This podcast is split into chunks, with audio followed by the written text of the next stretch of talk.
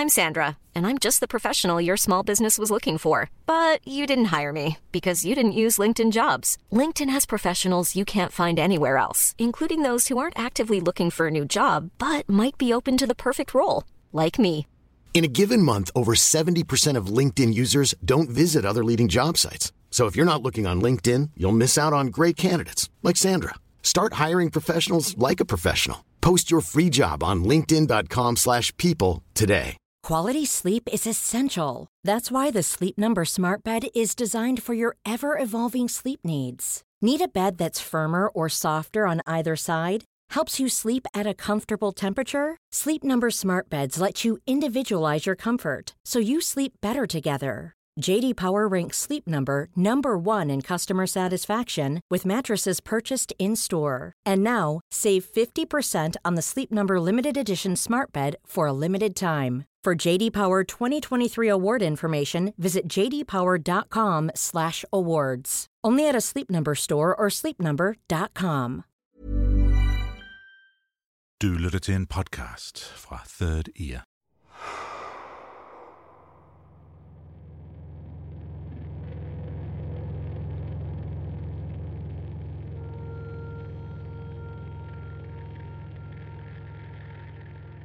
Henrettelser skal foregå tidligt om morgenen, før solen står op.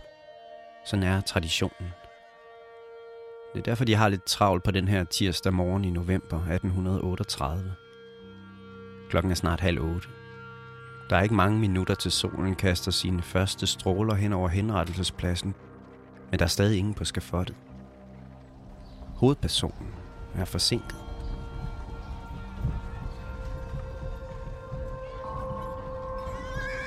Ham, der skal halshugges, er en berømthed i København. Det ser ud til, at hele byen er mødt op her til morgen. Nogle drikker, nogle synger, nogle beder, nogle er fulde. Og mange kæmper om pladsen helt op foran skafottet. De har fader og krukker med. En bundeklædt mand fører sin søn helt frem til skafottet og løfter ham for, at han kan være den første til at drikke det friske blod direkte fra den henrettedes hals. Der kommer til at være kamp om blodet i dag.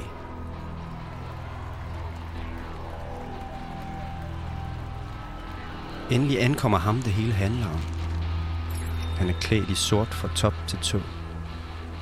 Han er lige bleg, men rolig, og så er han smuk. Langt smukkere end de mænd, der plejer at miste hovedet på Amager. Dommen bliver læst op, og præsten beder en bøn. Den dødsdømte fumler lidt med sin skjorte og får den af til sidst. Så ligger han sig med halsen på blokken. Nu skal der synges en salme. Den har han selv valgt til lejligheden. Far verden, farvel, hedder den.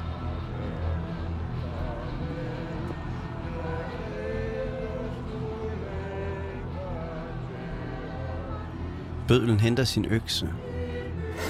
Så træder han op ved siden af blokken. Og løfter øksen højt over hovedet.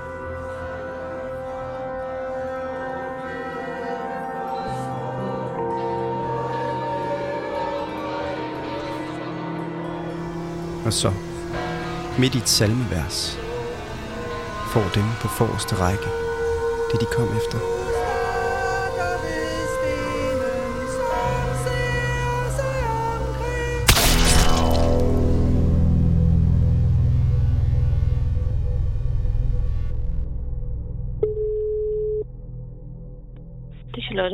Goddag, jeg hedder Christer.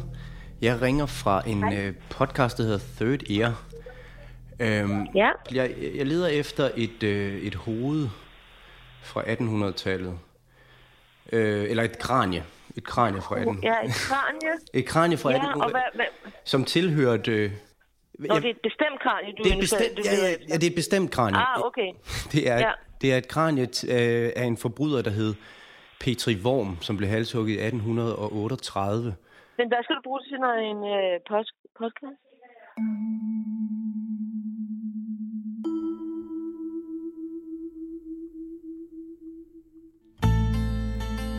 En henrettelser fra 1800-tallet Og så Christer Molsen, der ringer og prøver at bestille et bestemt kranie fra en forbryder ved navn Petri Worm. Hvad er det, du lytter til? Hvad skal du forvente?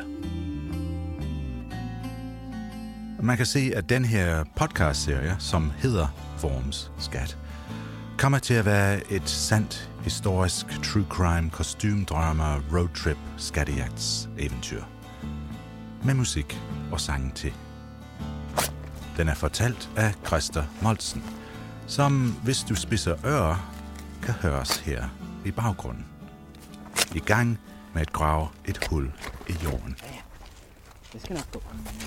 Det, du kan høre her, er faktisk en scene for det fjerde og sidste afsnit af den serie. Og du holder øje med, at der ikke kommer nogen, ikke? Men det er ret lang tid, til vi når dertil. Jeg skal også sige, at der er faktisk noget helt særligt med lige denne her podcast-serie. For det er ikke kun det, at den er støttet af det Dansk Filminstitut. Heller ikke kun det, at den er blevet hjulpet langt hen ad vejen af en masse generøse donationer fra jer lytter, som vi er utrolig taknemmelige for. Og det er heller ikke kun det, at serien kommer til dig som både podcast og som tre kort animationsfilm. Det er en helt anden ting, som gør serien her til noget særligt.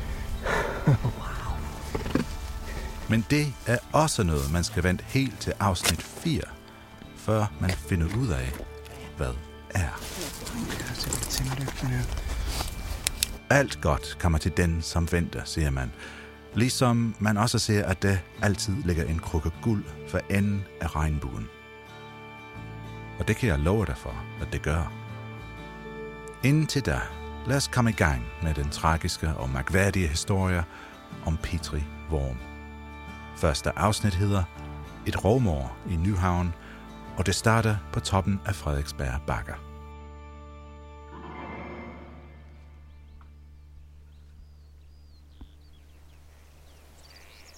På toppen af Frederiksberg Bakke med udsigt over hele Slotshaven ligger Frederiksberg Slot. Kongens sommerresidens. Og på en bænk tæt ved slottet ligger en ung mand og sover. Han er en usædvanlig smuk ung mand. Mandelformede øjne med et drømmende blik. Håret i en flot bølge bagover, velholdte bakkenbart og en lille spids mund med et hemmelighedsfuldt smil omkring. Nu vågner den smukke mand. Han sætter sig op og roder sig lidt i håret. Manden hedder Petri Worm, og han er 23 år gammel. På det her tidspunkt er der ingen, der kender navnet Petri Worm. Men det vil Petri Worm gøre noget ved. Det var derfor, han rejste til hovedstaden for nogle måneder siden. Petri vil være en berømthed. En stor digter, en vigtig kunstner, ligesom Øenslæger eller H.C. Andersen. Men lige for tiden sover han altså på en bænk i Frederiksberg Have, og han er sulten.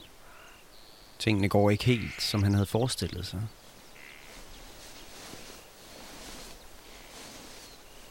Nu roder han i sin frakkelomme og finder en lille sort notesbog frem.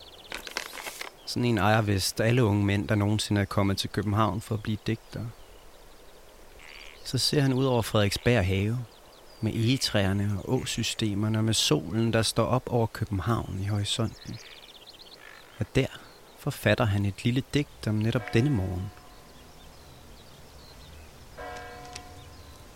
Blandt bakker, kun gjort af menneskets ting.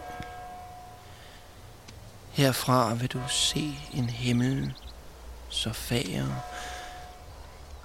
til toppen tættest på den, du nu tager. Der er ingen, der læser Petri Worms digte på det her tidspunkt. Absolut ingen. Du bjerg blandt bakker. Jeg siger dig farvel og takker. Der er ingen, der interesserer sig det mindste for, hvad Petri Worm går og bedriver tiden med på det her tidspunkt. Men alt det vil snart ændre sig. For meget snart vil Petri Worm gøre noget, der vil gøre ham mere berømt, end han nogensinde havde drømt om.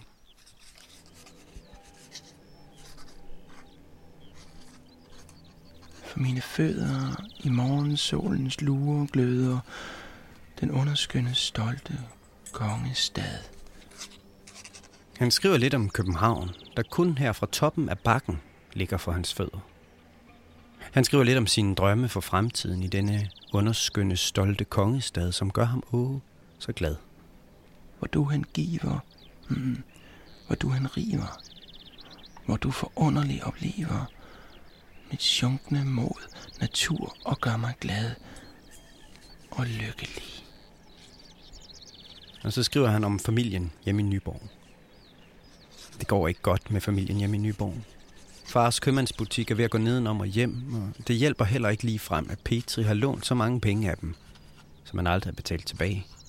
Jeg kan ej glemme de mange søskende derhjemme, som far har så tungt at skaffe brød. Åh oh Gud, hvor skal jeg hen i denne nød og ængstelse? Åh frels de arme jeg over dem, du dig forbarme. Jeg, jeg har ikke rist, før jeg den frelste ved. Lad håbets anker til trods for mine mørke tanker sin grund omfatte i din kærlighed. I de mørke tanker i Petris hoved har en plan taget form. En plan, der vil løse ikke bare hans egne, men hele familiens økonomiske problemer på én gang. Men også en plan, som Petri godt ved, at han aldrig nogensinde burde så meget som overveje. En ugudelig plan. Og Petri beder da også til Gud om hjælp for ikke at lade sig friste af denne ugudelige plan. O frist. O frist mig ikke. Du kan en engel til mig skikke, som tager lidelsernes kalk fra mig. Men Gud viser sig ikke den morgen på bænken ved slottet. Der kommer ikke nogen engel ned i Frederiksberg have for at tage lidelsernes kalk fra Petri. Så det ser ud til, at han må løse sine egne problemer. Lad mig blive endnu mere fattig ved at give min sjælefred. Mit faste håb til dig for syndigt guld. Hvis man regner i sjælefred og fast håb til Gud, så vil Petris plan godt nok gøre ham mere fattig, end han er. Men hvis man i stedet for regner i syndigt guld, så vil planen gøre ham rig. Meget rig. Og lige pt. er syndigt guld nok det unge Petri regner mest i.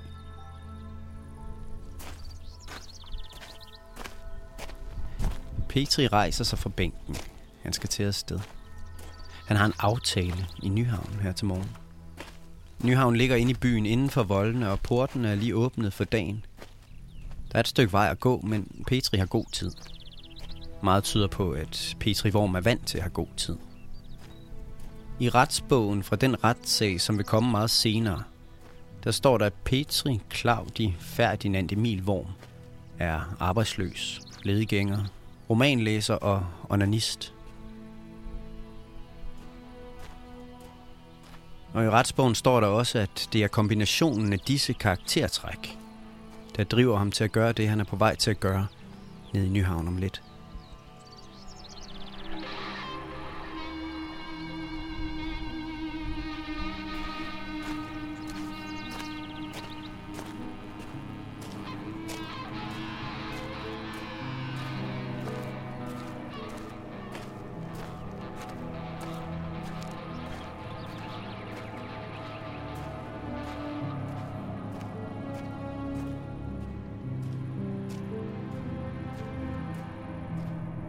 Inden for voldene i København er byen begyndt at vågne. Det er sommer. Butikkerne åbner, en ulidelig varm dag begynder. På vejen gennem byen stopper Petri hos en pantelåner og pansætter sin eneste skifteskjorte. Han får tre mark for skjorten. Dem skal han bruge til at udføre sin store, ugudelige plan.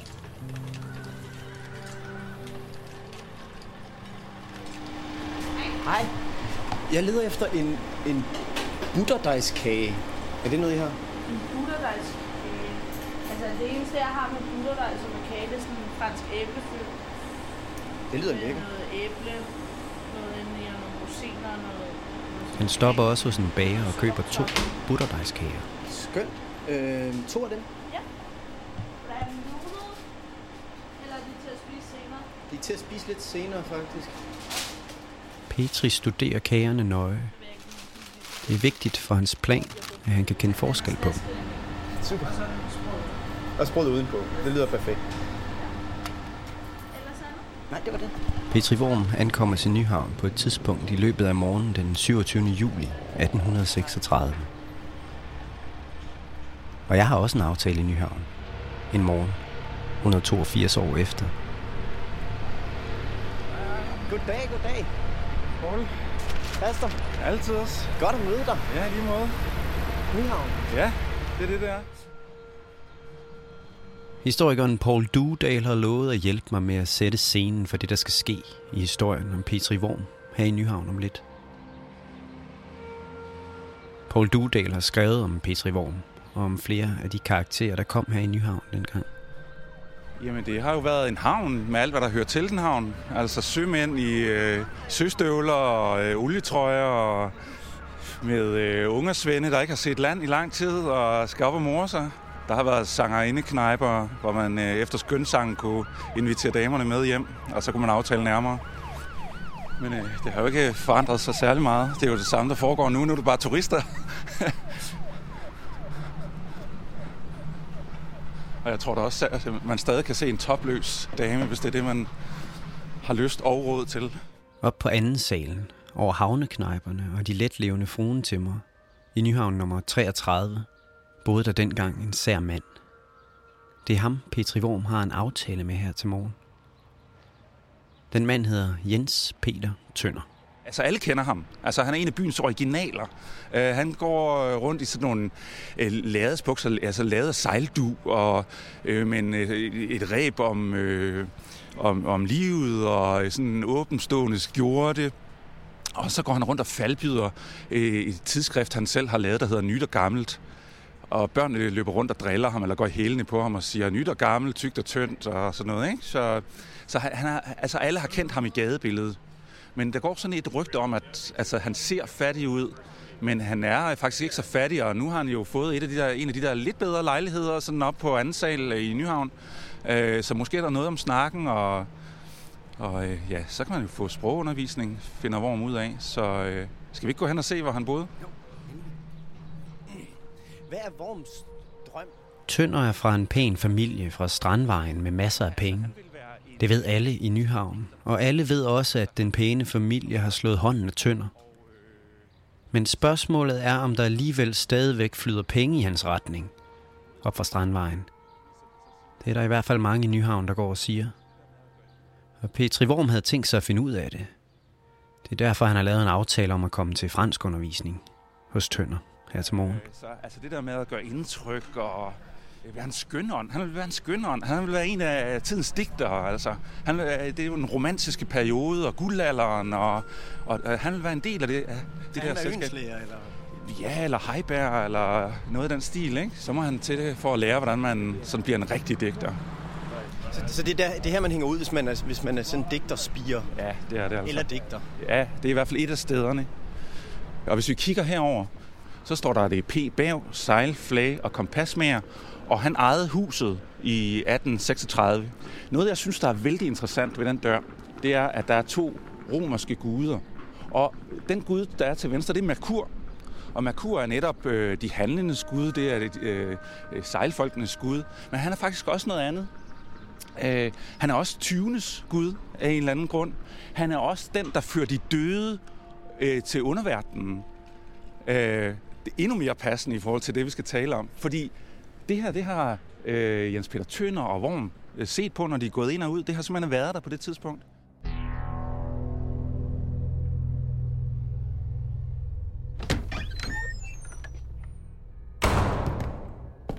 Så vidt jeg ved, mødte jeg ingen på opgangen i huset til hans værelse. Det du kan høre her er Petri Worms egne ord fra et brev, han senere skriver om det, der sker i Tønders lejlighed om lidt.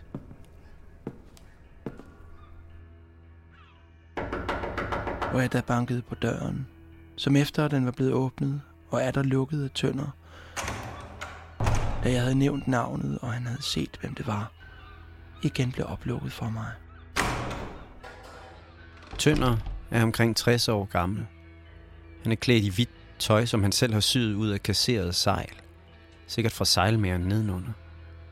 Omkring livet har han en snor til at holde bukserne oppe, og i snoren har han et bundt nøgler, som man må gå ud fra passer til dragkisten med hængelåsen, der står op ad væggen, og til det chatol, der står lige inden for døren. Hvor han da efter jeg var indtrådt i værelset, nødte mig ned på en stol imellem chatollet ved døren.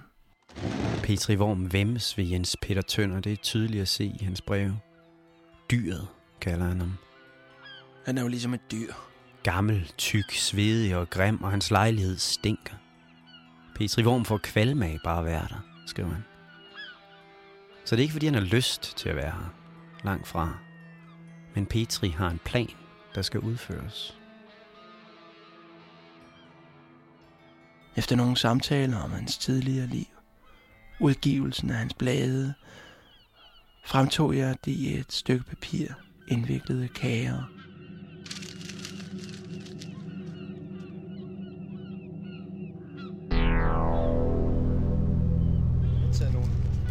Butterdejskager med. Ja, det er det tætteste, man kan komme på i dag. Ja, Men det, det sagde hun faktisk. Det der er det er butterdejskager. butterdejskager, ja. Ja, en op? Jo, det synes jeg da, men jeg ved ikke rigtig, om jeg tør sætte tænderne i dem. Gør, gør det?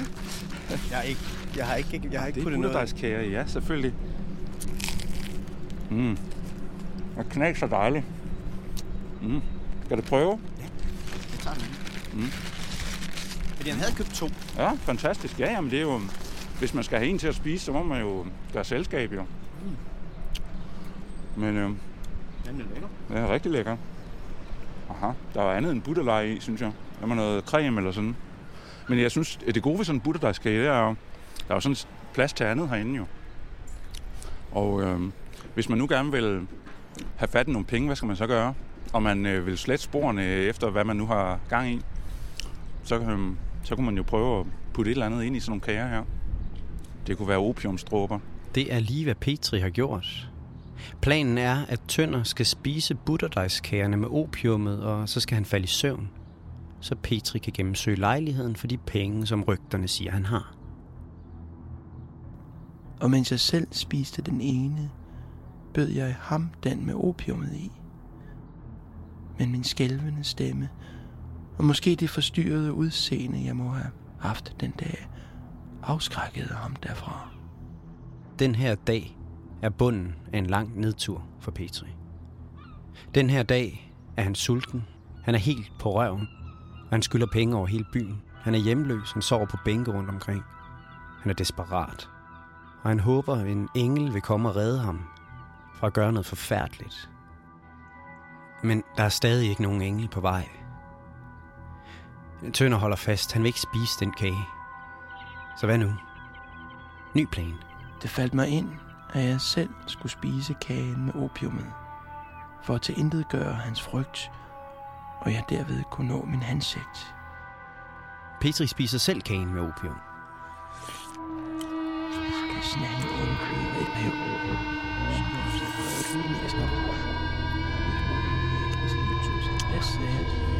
Han regner med, at han kan nå ud af Tønders lejlighed, inden opiumet når at virke på ham. Og så vil han vende tilbage en anden dag og forsøge igen med en ny opiumskage til Tønder. Men Petri har forregnet sig.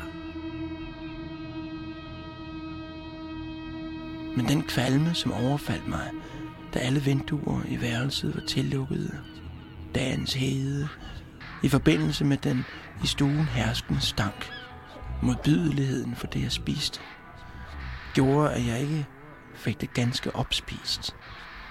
Hvilket Tønder bemærkede og spurgte mig, hvad der fejlede mig. Om jeg ikke hellere ville gå hjem, da jeg synes at være syg. Petri skal til at gå, men Tønder vil have penge for de første timers franskundervisning. Han insisterer. Han siger, at Petri ikke må komme tilbage, medmindre han betaler nu. Men først måtte han anmode mig om at betale ham for de første timers undervisning, hvorpå jeg gav ham de for min skjorte løste penge. Det her er de absolut sidste penge, Petri ejer i hele verden. Hvad skal du leve af, indtil du er der kan komme her? Hvad skal du købe kager for? Du er husvild nu.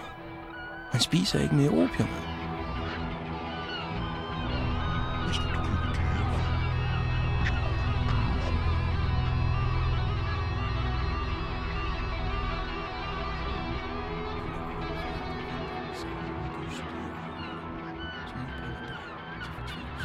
Det er en uoverskuelig situation. En desperat situation. Det ser sort ud for Petri, hvis han går for tønder uden penge. Og det hjælper nok heller ikke på Petris mentale balance, at han lige har spist det opium, som det var meningen, at Tønder skulle besvime af. De øvrige tanker var delte imellem beslutningen om et selvmord, som nu synes uundgåeligt, når jeg gik uden penge, eller ved at dræbe Tønder, redde mit liv rive mine forældre, og rive mine forældre ud af elendighed og bitre savn og skam.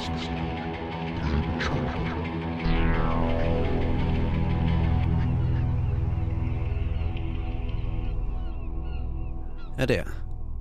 I opiumstogerne tager Petri en hurtig beslutning. På Tønders spor ligger det stykke snor, som han normalt går med om livet. Havde den ulykkelige gamle mand kunne sige til mig, berøv mig ikke livet.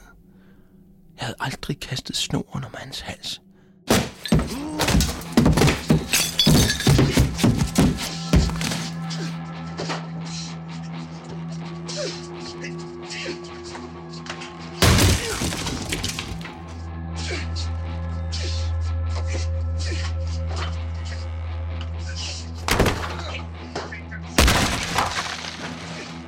Det er ikke nemt at kvæle nogen.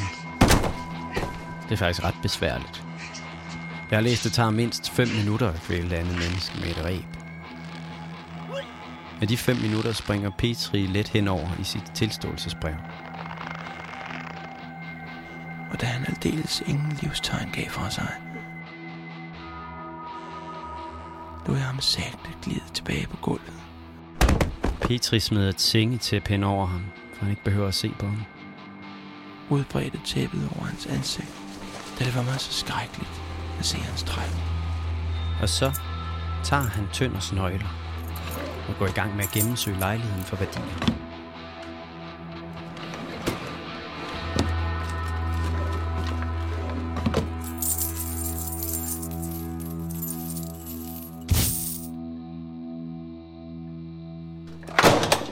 Halv time efter, omkring klokken 10 om formiddagen, kommer Petri Worm slingerne ud af opgangen til Nyhavn nummer 33 med en enorm bylt over skulderen.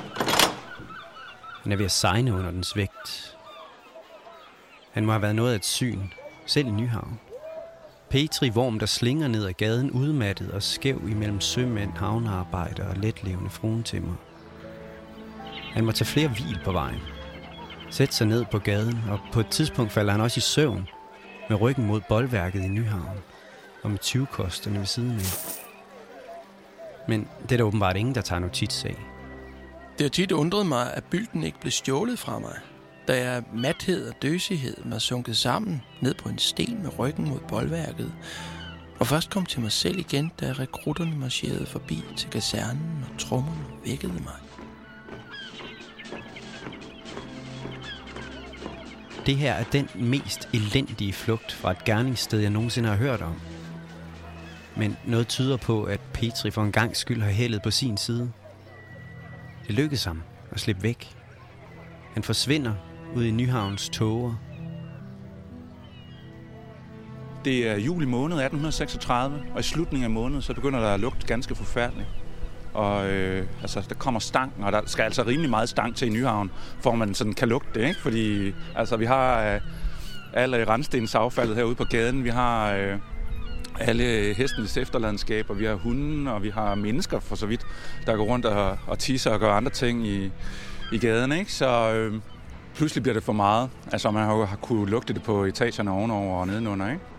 Så man øh, braser ind igennem døren der, får den slået ind, og finder livet af tønder og med sejlgarnet rundt om halsen.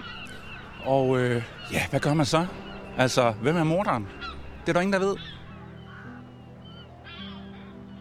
Rygterne om særlingen Jens Peter Tønder har vist sig at være helt rigtige. Tønder var stenrig. Mere rig end nogen i Nyhavn kunne have forestillet sig. Hans familie kan fortælle om en enorm arv, som han har fået fra sin far, og som han har haft hos sig i lejligheden. Guld og sølvmønter, pengesedler og obligationer. Penge overalt. Penge i bøger, i madrasser, i skabe og chatoller. Og i en stor kiste, som nu står midt på gulvet. Åben og tom. 12.000 ristaler mangler der, sådan cirka. Det er så mange penge, at politiet er i tvivl om, om et enkelt menneske kan have slæbt dem alle sammen væk derfra. Der mangler også et lagen, men de regner med, at det er det, forbryderen eller forbryderne har brugt til at slæbe pengene væk i. 12.000 ristaler. Ugelønnen for en havnearbejder ned på gaden i Nyhavn var dengang omkring 1 ristaler. Så forbryderen er sluppet af sted med sådan cirka 230 års løn i et lag over skulderen. Et svimlende beløb. Ingen har set de penge siden. De har været væk i 182 år. Sporløst forsvundet, troede alle. Men det er de ikke. Ikke sporløst. Ikke hvis du spørger mig.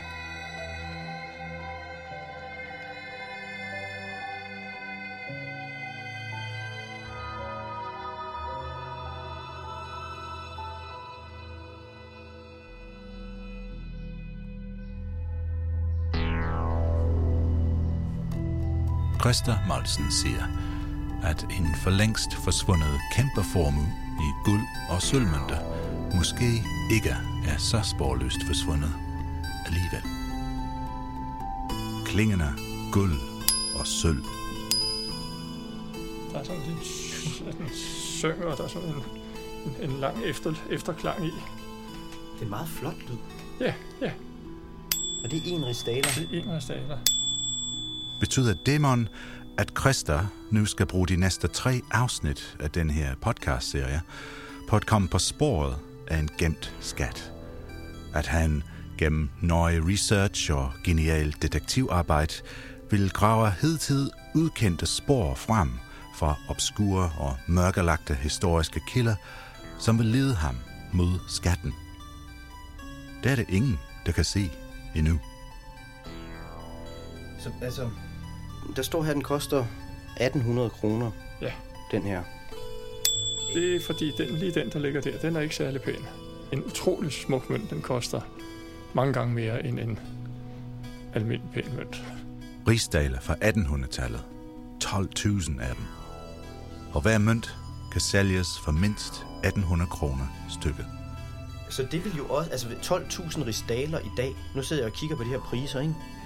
Så det jo, altså i dag er det jo en, en, en kæmpe formue. At Det er en kæmpe, kæmpe formue, ja. ja. At finde den slags lige. Hvordan? Selv hvis mønterne skulle være i dårlig stand, giver det over 20 millioner kroner. Hvordan holder de sig i jorden, de her? Sølv, både sølv og guldmønter, de holder sig faktisk rigtig godt. Men Petris mønter, de er måske i rigtig god stand. Hvis altså ingen har rørt ved dem i over 180 år. Hvad er, er sådan din tilgangsvinkel for at komme herind og spørge lidt om gamle mønter? Jamen, altså, Altså.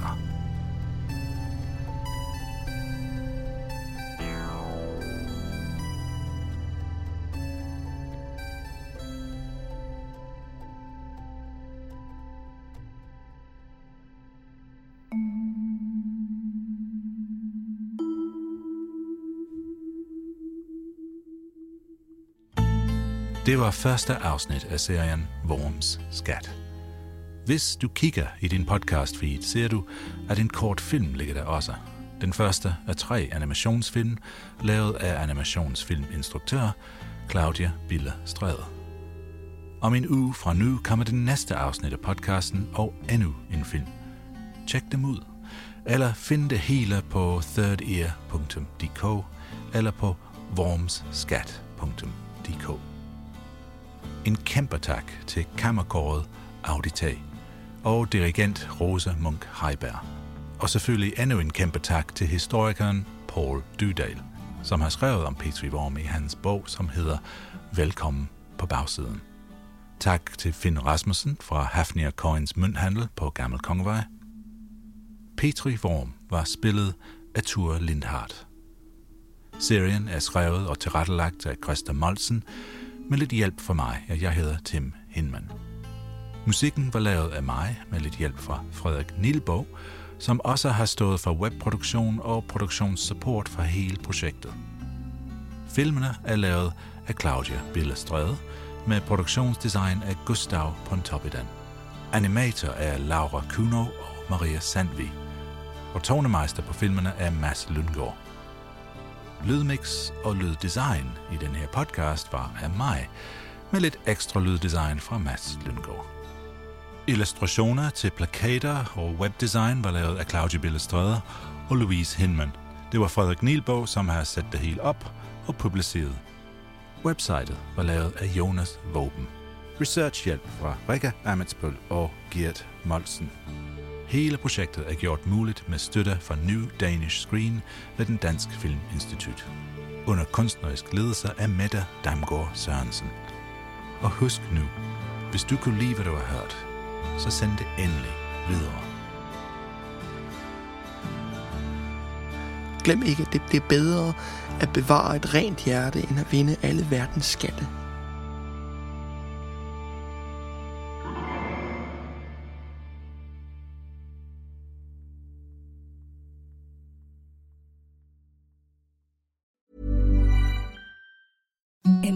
The softest sheets you've ever felt. Now imagine them getting even softer over time. That's what you'll feel with Bowl and Branch's organic cotton sheets. In a recent customer survey, 96% replied that Bowl and Branch sheets get softer with every wash. Start getting your best night's sleep in these sheets that get softer and softer for years to come. Try their sheets with a 30-night guarantee. Plus, get 15% off your first order at bowlandbranch.com. Code BUTTERY. Exclusions apply. See site for details. Hey, it's Paige DeSorbo from Giggly Squad. High quality fashion without the price tag. Say hello to Quince. I'm snagging high-end essentials like cozy cashmere sweaters, sleek leather jackets, fine jewelry, and so much more. With Quince being 50 to 80% less than similar brands. And they partner with factories that prioritize safe, ethical, and responsible manufacturing. I love that. Luxury quality within reach. Go to quince.com slash style to get free shipping and 365 day returns on your next order. Quince.com slash style.